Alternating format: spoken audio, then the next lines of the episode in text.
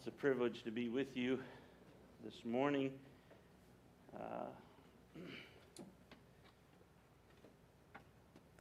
just a little over 15 years ago, I arrived here in the valley, and uh, Pastor Mendoza, uh, excuse Pastor Noe Mendoza, we have to refer to them by their first names here now, right? Pastor Noe and Pastor Jeremy. Uh, he called me and he took me to Tony Roma's on 10th Street. That's when they were still open there.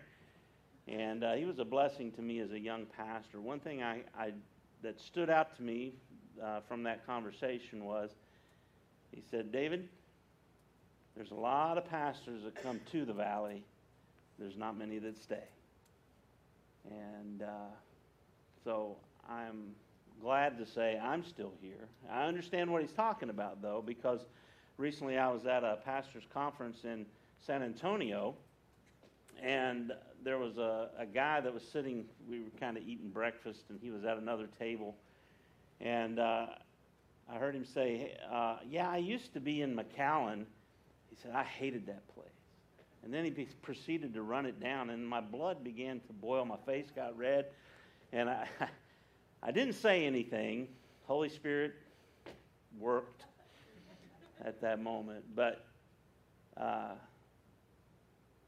I can proudly say I'm from the valley now. My son is married a valley girl, and uh, I now have a grandbaby who had a milestone last night. She climbed out of her crib for the first time, so that's exciting. Uh, I'm excited uh, to just plant my feet here and grow. And uh, Pastor Jeremy, also a blessing to me. And uh, we've had lunch a few times, and it's a joy to sit with him. He encourages me. He, his, uh, his fervor for the Lord is an encouragement. And I would say this you have a pastor who's from the valley. And uh, I think you can see God do some great things with that. Because there are a lot of guys like me that have come to the valley. But there's just not that many guys that are from the valley, raised up, and uh, preaching. So get behind him, love him, support him, pray for him, and uh, see God do some great things. Now, I'm here this morning. I want to be a, bl- a blessing to you. I also want to be a blessing to Pastor Jeremy. Uh, so I told him that I would preach long. That way that you would appreciate him when he came back, but I will not try to do that. I am reminded, I grew up in West Virginia, and uh, when I was a, a boy, before I got saved, I grew up in a Presbyterian church. And kind of the layout here this morning, we're kind of heavy on this side. And I remember growing up, everybody sat on one side of the church. Literally, when you walked in, everybody sat on the right hand side. And I remember asking my dad, and I said, Dad, why does everybody sit on the right hand side? And he says, Well, son, when you were little, do you remember that there were two furnaces up at the front? I'm like, Oh, yeah, I do kind of remember that. They had replaced them years and years ago. They hadn't worked when I was little. But he said, Back, way back when, he said, one of those furnaces worked. And it was the one on the right hand side. So on the cold times, everybody sat on the right hand side. They just, and Presbyterians are like Baptists. They find a seat and they sit in it for eternity. So.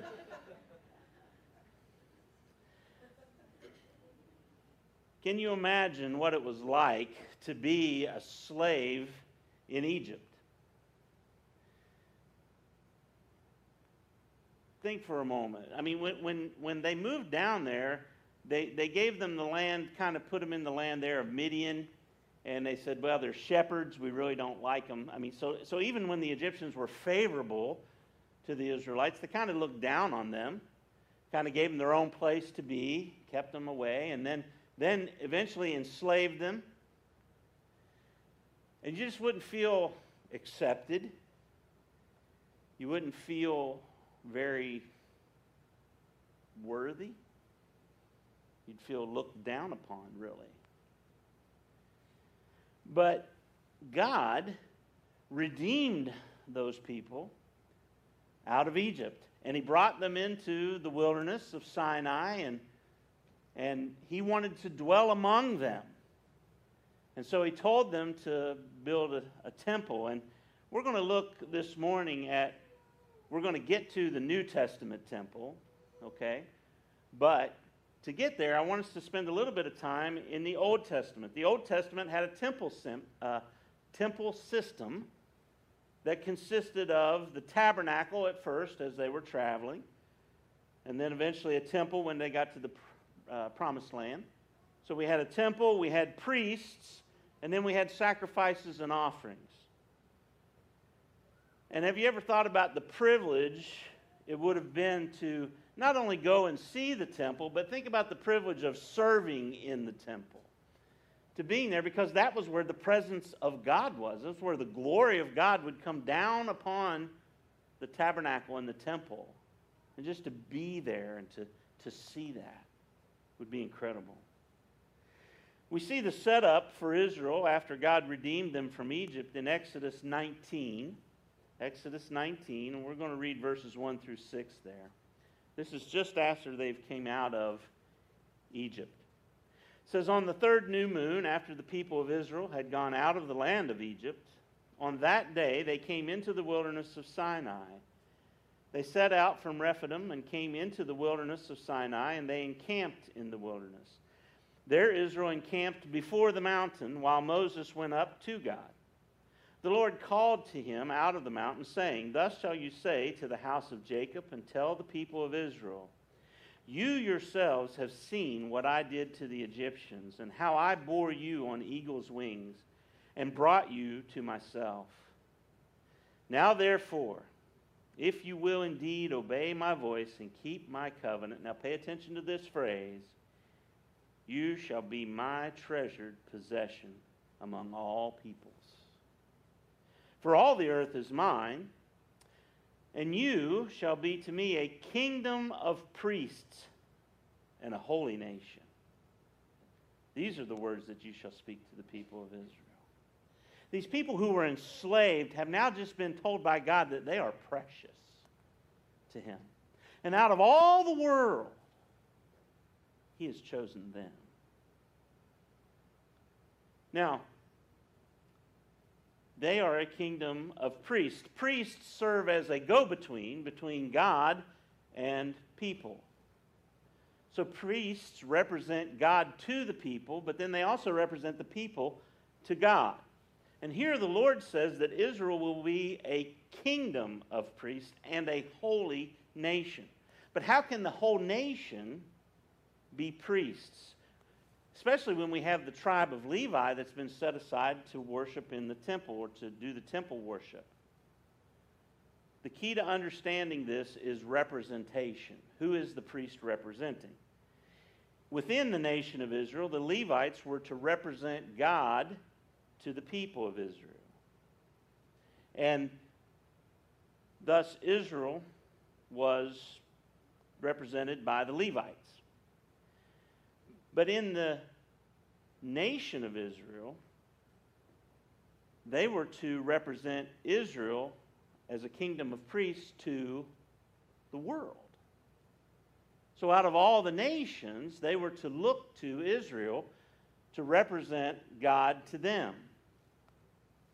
If the nations desired to interact with God, they were to go through Israel. If the nations desired a blessing from God, they were to receive it through Israel. If the nations wanted to know what God's rule looked like, they only needed to look to Israel. Furthermore, the Lord desired to dwell with his people. But the people of Israel were not a perfect people. They needed sacrifices to atone or to cover for their sin. So the Lord commanded that a temple be built, a tabernacle, and later a temple that would be a representation of Eden a model of his heavenly throne where he would dwell with his people. We see that in Exodus 25 8. He says, And let them make me a sanctuary that I may dwell in their midst. It was the tabernacle that God would meet with the high priest. In Exodus 25 22, it says, There I will meet with you, and from above the mercy seat, from between the two cherubim that are on the ark of the testimony, I will speak with you about all that I will give you uh, in commandment for the people of Israel. You see, Israel was to represent God's rule to the nations, but they failed. God exiled them from the promised land and placed them in captivity in Babylon. There they dwelt among the Gentile nations without a temple. But Isaiah made a prophecy to a future restoration of God's people with a rebuilt temple. In Isaiah 28 16, he says this Therefore, thus says the Lord God, Behold, I am the one who has laid as a foundation in Zion a stone, a tested stone, a precious cornerstone of a sure foundation. Whoever believes will not be in haste or have to run from judgment. And then Jesus came upon the scene. And he made this statement in John 2:19. says Jesus answered them, "Destroy this temple and in 3 days I will raise it up." The Jews then said, "It's taken 46 years to build this temple and will you raise it up in 3 days?" But he was speaking about the temple of his body. Jesus declared that he was the temple of God. He was the very presence of God. Juan Sanchez, in his commentary in 1 Peter, says this the building had become personal. He was the place where God met with his people, where God's rule was displayed to the world, and where atonement was made available. But after his ascension, Jesus is at the right hand of God the Father. So the living temple is no longer dwelling with us. But this is where Jesus is also the cornerstone of God's temple. Jesus is the foundation stone upon which a New Testament temple is being built, all of which was foreshadowed in Psalm 118. In Psalm 118, 22 and 23, it says this The stone that the builders rejected has become the cornerstone. This is the Lord's doing. It is marvelous in our eyes. Now, is anybody here working in construction? No? Okay. I have a brother. Oh, here we go. Okay. So I have a brother in law that builds houses. Now, if I were to build a house, you wouldn't want to live in it. It would be unsafe. I have no idea what I'm doing. I don't know what good material is and not what to look for and all those type of different things. But builders do. They know how to build and they know what a good, uh, in this case, a good cornerstone would look like. At least they should know. But this psalm tells us that the people that should have recognized a good cornerstone rejected it. And so we know that there's going to come a cornerstone that the people that should recognize it won't. And Jesus himself referred to this prediction in Psalm 118 in the book of Matthew 21, verses 33 through 45. And he tells this parable, and he's speaking to the Jewish leadership. He says, Here another parable. There was a master of a house who planted a vineyard and put a fence around it, and dug a wine press in it, and built a tower, and leased it to tenants, and went into another country. When the season for fruit drew near, he sent his servants to the tenants to get his fruit. And the tenants took his servants and beat one, killed another, and stoned another. Again, he sent other servants, more than the first, and they did the same to them. Finally, he sent his son to them, saying, They will respect my son. But when the tenants saw the son, they said to themselves, This is the heir. Come, let us kill him and have his inheritance. And they took him and threw him out of the vineyard and killed him. When therefore the owner of the vineyard comes, what will he do to those tenants?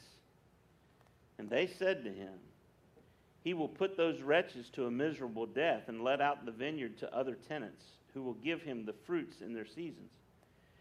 Jesus said to them, Have you never read in the scriptures, the stone that the builders rejected has become the cornerstone? This was the Lord's doing, and it is marvelous in our eyes. Therefore, I tell you, the kingdom of God will be taken away from you and given to a people producing its fruits. And the one who falls on this stone will be broken to pieces, and when it falls on anyone, it will crush him. When the chief priests and the Pharisees heard his parables, they perceived that he was speaking about them. After Peter healed a crippled beggar, he was brought before the high priest and the Jewish council.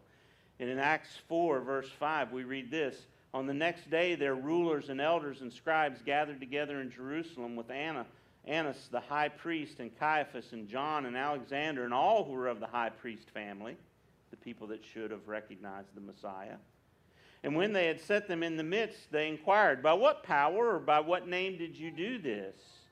Then Peter, filled with the Holy Spirit, said to them, Rulers of the people and elders, if we are being examined today concerning a good deed done to a crippled man, by what means this man has been healed, let it be known to all of you and to all the people of Israel that by the name of Jesus Christ of Nazareth, whom you crucified, whom God raised from the dead, by him this man is standing before you well.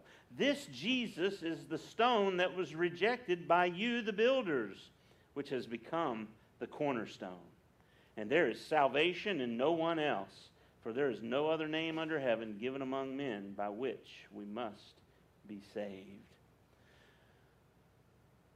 Folks, you have a choice. God has offered salvation through Jesus Christ, and there's no other way to be saved, no other payment for our sin, no other satisfaction of God's justice than to call out to God and ask Him to forgive you because of what Jesus Christ did in His death, burial, and resurrection. And you have the choice of coming to Him as your King, or if you reject Him, He will crush you what Jesus was saying. This stone will crush you, or you will break on it when you fall. Now, when I grew up in West Virginia, my grandparents had, and, and us, we had linoleum floors and, uh, and some hardwood floors and that type of thing. And, and when you would drop a glass, sometimes it wouldn't break. But when I got down here to the valley, we found this thing called tile, and it's beautiful, right? And and I can remember we just wanted tile. We had carpet in our house, and we just wanted tile. It was so beautiful and everything. And we put we put tile throughout our kitchen and that type of thing. And uh, man, the first time I dropped the cup, I was like, "Oh no, maybe it'll be okay." My mind is thinking, and it just shattered. I mean, there was no hope, right? Broke into pieces. And I've never dropped anything on the tile that survived. That's what Jesus Christ is like. You either come to him for salvation or you will break upon him in judgment. And so if you're here this morning and you've never trusted Christ, make today the day. Make today the day. He's your only hope for salvation. But now I'd like for us to turn to 1 Peter. So that, that may be the longest introduction I've ever given in a sermon because now we're going to look at our text.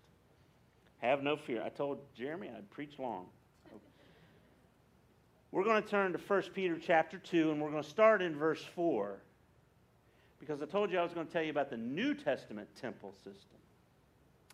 But let me introduce you to 1 Peter. Man, 1 Peter is wonderful. It is just packed with quotes and allusions to the Old Testament. It's just full of them. I mean, he just he comes out right out of the gate. And Peter is presenting Christians, and he is including Gentiles here as a new covenant people who have been brought into covenant with God through the regenerating power of the Spirit for obedience to Jesus Christ. He does that in the first couple verses. If you look at verse 2, he says, According to the foreknowledge of God the Father and the sanctification of the Spirit for obedience to Jesus Christ and for sprinkling with his blood. And that sprinkling with his blood, it's only found in one other place, in the, and it's in the Old Testament. When Moses came down, he went up on the mountain three times. First time he came down, he verbally conveyed the covenant, and the people said, We'll obey that. So then God, then Moses went back up, and God gave him the law, and he wrote it in a book. And when he came back down, he read the book in front of the people, and the people said, "Yeah, we'll obey, we'll obey that." And when they did that, then he made a sacrifice, and he sprinkled the book and he sprinkled the people and he brought them into covenant. And then it was the third time he went up on the mountain when he received the tablets of stone that when he came back down, guess what had happened? The people that had said, two times, actually three times, that they would obey the covenant, failed to obey. But they were sprinkled with blood. They were brought into a covenant. Now, that was the old covenant, that was with a calf. We've been sprinkled, here Peter says, we've got a new covenant where we've been sprinkled with the blood of Jesus Christ, and it's for the purpose of obedience. And so he is using language of the Old Testament to talk to us and say, look, you've been brought not out of Egypt, but out of your sin to live in obedience to Jesus Christ. And you're going to travel in this world as you journey towards the promised land, not the promised land of Israel, but the promised land of heaven. And while on our journey to our eternal promised land, we are to expect trials that will test the genuineness of our faith. We see that in verses chapter 1 verses 6 through 8. Listen, folks, living the Christian life can be hard, it can be difficult. And the world will shun us and despise us, even here in the United States of America. And you need to be ready because we stand with Christ, who did no wrong and was crucified. And that we are told by Peter that we are going to face trials. And the world will shun and despise us. But in verses 14 and 15, as God's children, we are expected to be obedient and holy. And as God's children, we are to show unwavering and sincere, loving devotion to our fellow brothers and sisters in verse 22 of chapter 1. And so we've been brought into covenant, but where does God meet with his new covenant people? Where is his rule put on display for the world to see? Well, there needs to be a temple. And there needs to be priests and a people and offerings. So you, as individual Christians, should display Christ likeness. But you can't display God's kingdom rule by yourself. For that, you need a temple, you need priests, you need a people, you need offerings. And I would argue to you this morning, you need a church. You need a church. Look at chapter 2, verses 4 through 10. We're going to look first at verses 4 and 5. It says, As you come to Christ, a living stone, rejected by men, but in the sight of God chosen and precious, you yourselves, like living stones, are being built up as a spiritual house, to be a holy priesthood, to offer spiritual sacrifices acceptable to God through Jesus Christ. Here is our New Testament temple system. First, we note that the church is the temple. He says, You yourselves, like living stones, are being built up as a spiritual house. When Christians gather as a church, we are a spiritual house in that the Spirit is the mortar that joins together us. So now, this afternoon, without your husband doing anything wrong, ladies, you can look at him and say, Boy, you're just a brick. Right? You're a brickhead. We're all bricks. And we're joined together by the Holy Spirit to the cornerstone, which is Christ. And we are built up as a temple. The Spirit is the mortar, we are the stones. All Christians are individually indwelt by the Holy Spirit. Romans 8 9 says this You, however, are not in the flesh, but in the Spirit, if in fact the Spirit of God dwells in you. Anyone who does not have the Spirit of Christ does not belong to him. So the Spirit indwells believers, and our bodies are called a temple of the Holy Spirit. 1 Corinthians 6 19. Or do you not know that your body is a temple of the Holy Spirit within you, whom you have from God, and you are not your own? Now, since the Holy Spirit indwells believers, you can have confidence, even during dark trials, that God is with you and will never forsake you. But the emphasis in the New Testament is that Christians are corporately the temple of God. So I'm a temple of the Holy Spirit individually, and that's a comfort because when I go out into the world and I'm persecuted, God's always with me. He's always watching over me. And that's an, a great comfort. But when we gather together, we're a temple of God. Look at first, or well, don't turn there. I think they have it up here. 1 Corinthians 3.16. Now I'm reading to you from the ESV, and, and this is an English service. I don't think you have this problem with your Spanish Bibles, but within English, when I say you, it's not apparent, rather, I'm talking to you, like if I point at Danny here and I say, You. Now, I, I could just be talking to her, or I could be referring to all you, right? Now, thankfully, here in Texas, we have y'all as the plural, right? So there's you individually, but then there's y'all. Well, in this verse, in the English translation, we want to think y'all, okay? So 1 Corinthians 3:16 says, "Do y'all not know that you are God's temple and that God's spirit dwells in y'all?" All y'all. Ephesians 2 19 through 22, it says, So then you are no longer strangers and aliens as Gentiles. We're not outside the covenant anymore, but you are fellow citizens with the saints and members of the household of God, built on the foundation of the apostles and prophets, Christ Jesus himself being the cornerstone, in whom the whole structure, being joined together, grows into a holy temple in the Lord. In him, you also are being built together into a dwelling place for God by the Spirit. So, individually, Christians are a temple of the Holy Spirit, but corporately, we are the temple of God.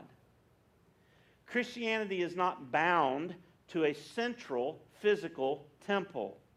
In Israel, there were three feasts during the year where the people were required to go gather in Jerusalem no matter where they lived in the country. But with Christianity, we are not bound to make pilgrimages to Jerusalem. Wherever they may be in the world, when Christians gather as a church, they are a temple, the place where God dwells. We are living stones. Again, quoting Juan Sanchez in 1 Peter for you. We are a part of something much larger than ourselves. No matter where we are, no matter how small our gathering, we are God's building project, God's temple. And He will continue building it by bringing people from different ethnicities, generations, and socioeconomic backgrounds together in Christ. Wherever Christians are gathered throughout the world, God is there. Wherever there is a true church, there the rule of God is displayed and the worth of Christ, the fame of Christ is proclaimed. When you meet with your church this Sunday, that is a tiny part of a small section of a wall of the temple that God is building up throughout his world. When someone is converted, they become a living stone, brought into the church and built into the temple. Christianity is not an individual endeavor we were created for a community. That's Juan Sanchez.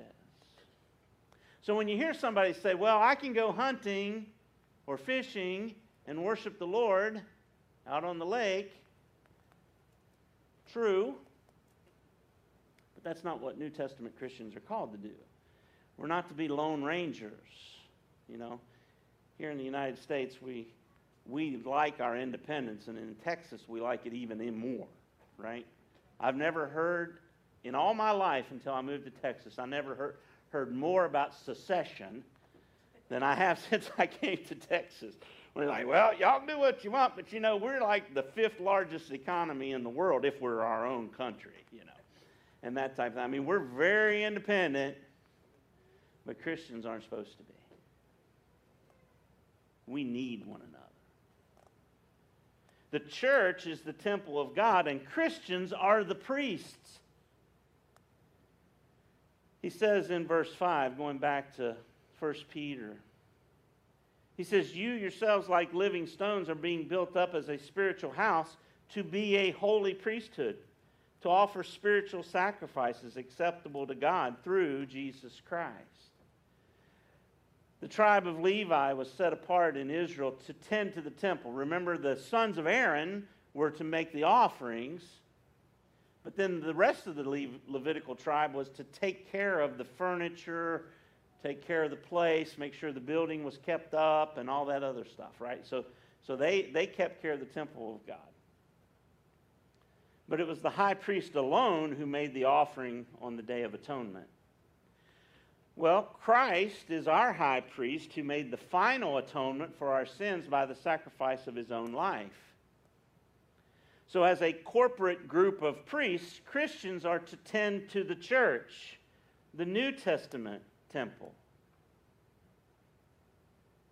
So, it's your responsibility as a priest and mine to gather together and take care of the temple. Now, what am I talking about there? This building? No. You, right? We're individual stones built into this thing called the church. We gather together and we care for one another. And we support one another. How many of you have had a Sunday where you're just like, you know, I don't feel like going to church? Life stinks right now? But I'm going to go anyway. And you get to church, and you've had a bad day, bad week. Then you start to sing, and you look over and you see Sister Mary or whoever it is, and you know she's got it hard, and she's just singing.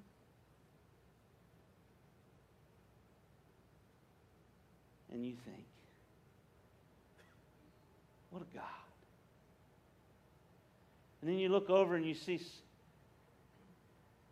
Brother Juan, and he was away from God for a long time, but he's back. And he's been faithful. And he just loves the Lord. And you're encouraged. And you're built up. And then somebody comes to you and they say, Hey, how are you doing? And instead of just saying, Oh, I'm fine, great, how are you? You say, you know what? This, this week stunk. Well, how can I pray for you? That's why we come. We, we need to tend to the church. When you're not here, you're delinquent in your service to the Lord. He says to the people who are here. I'm preaching to the choir. Hey, praise the Lord that you're here this morning. But maybe next week you're thinking, eh, I don't feel like going to church. No, come. Come. Tend to the church. Just prior, Peter talked about, to our passage, Peter talked about just a fervent love for one another. And that means loving us when we're not that lovable. I tell my people, he says, you know what? You know why the Lord tells us to bear with one another? Because some of you are unbearable. Love's not easy, folks. Some people are easier to love than others, but we're commanded to love them all. We are to love and help one another to walk in holiness so we'll be a holy priesthood. Now, your salvation is by grace alone, through faith alone, in Christ alone. But your sanctification, okay, that's where we start growing in the image of Christ. We're, we're justified, we're declared righteous through faith in Christ alone. But then we begin this process of sanctification where God makes us into the image of Christ. Your sanctification is a group project led by pastors. In other words, you're responsible for his sanctification. Okay? Yeah, check, take a look at him, make sure you know. Right? We're responsible for one another. It's not just the pastor's job. The pastor's job is to lead. Okay? So the pastors lead you in this group project of taking care of one another and helping one another grow into the image of Christ. Your sanctification is a group project led by pastors. Like Moses and Aaron leading the Israelites through the wilderness, so as priests, we are to tend to God's temple, the church.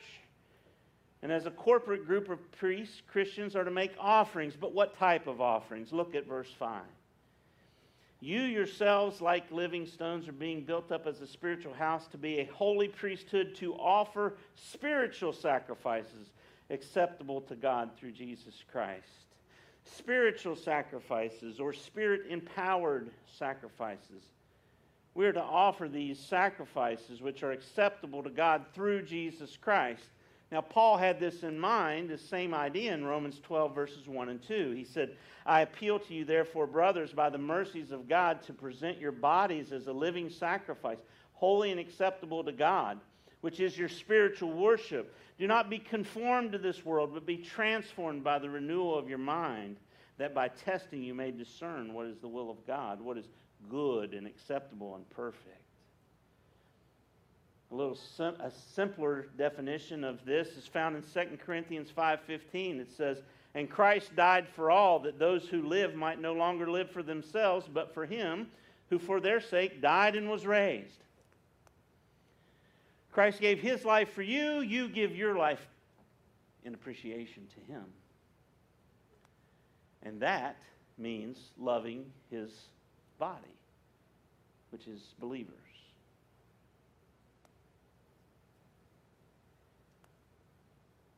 We are to serve the Lord with our lives. It includes evangelism as we bring new converts into the church, but it also includes helping others bear their burdens so fulfill the love of Christ. This service includes praise of God that the nations hear, and we see that in chapter 2, verse 9 of 1 Peter. This service includes displaying God's kingdom rule in the church through encouraging one another, warning one another, disciplining those who aren't following the Lord. They're saying they're Christians, but they're not acting like. We put his rule on display and say that's not acceptable. You see, the church is the New Testament temple system. And you need to gather in person with the church, and you need to commit to a church in church membership.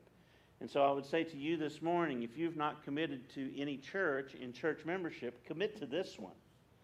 Covenant with this church for your sanctification, for your growth in Christ. Who are you going to be responsible for? That's what church membership is.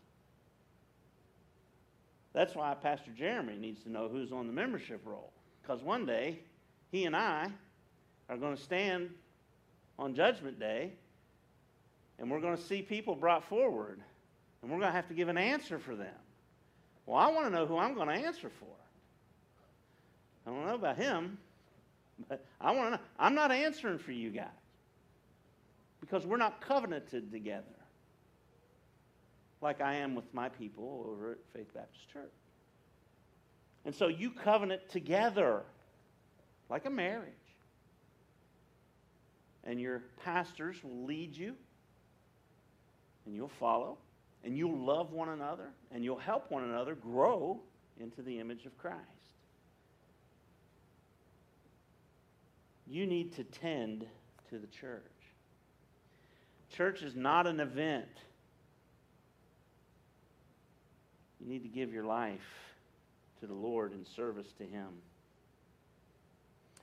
Now let's look at verse 6 and we'll finish quickly here.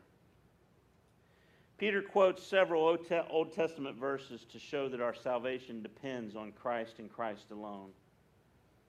He says, For it stands in Scripture. And then he quotes from Isaiah 28 16. Behold, I am laying in Zion a stone, a cornerstone, chosen and precious. But whoever believes in him will not be put to shame. So the honor, and that the honor there is, of, is escaping judgment by resurrection. God honored Christ by resurrecting him from the dead. We get to escape judgment by resurrection. The honor is for you who believe, but for those who do not believe, the stone that the builders rejected has become the cornerstone, and a stone of stumbling and a rock of offense. They stumble because they disobey the word as they were destined to do. And the word there is the gospel, if you look back to chapter 1, verse 25. They disobey the gospel. They hear the gospel and they go, No, I'm good. I don't need Christ. Your eternal destiny rests upon where you stand in regards to Jesus Christ. Is he your Lord and Savior? If not, then make him so today. Now, beloved, it's easy to get discouraged when we're going through trials, when others persecute you and reject you because of your beliefs. It can be easy to forget the goodness of God and his abundant grace towards you. But notice Peter's encouraging words for the church as he mingles in even more Old Testament quotations. And he says in, in, in, the plural, people may reject y'all, but, verse 9, you are a chosen race, a royal priesthood, a holy nation, a people for his own possession, that you may proclaim the excellencies of him who called you out of darkness into his marvelous light. Once you were not a people, but now you are God's people. Once you had not received mercy, but now you have received mercy.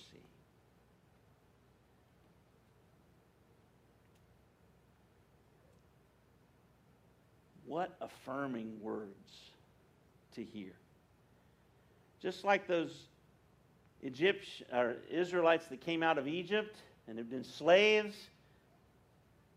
they're now called precious by God. Beloved, you've been redeemed out of your sin, and now you are precious to God. The life of Christ is a pattern for Christians of all ages. Christians will be despised and rejected by the world, but chosen and precious to God destined to be honored at the resurrection after persevering through suffering. It's a pattern that we see in the scriptures redemption, trials, exaltation.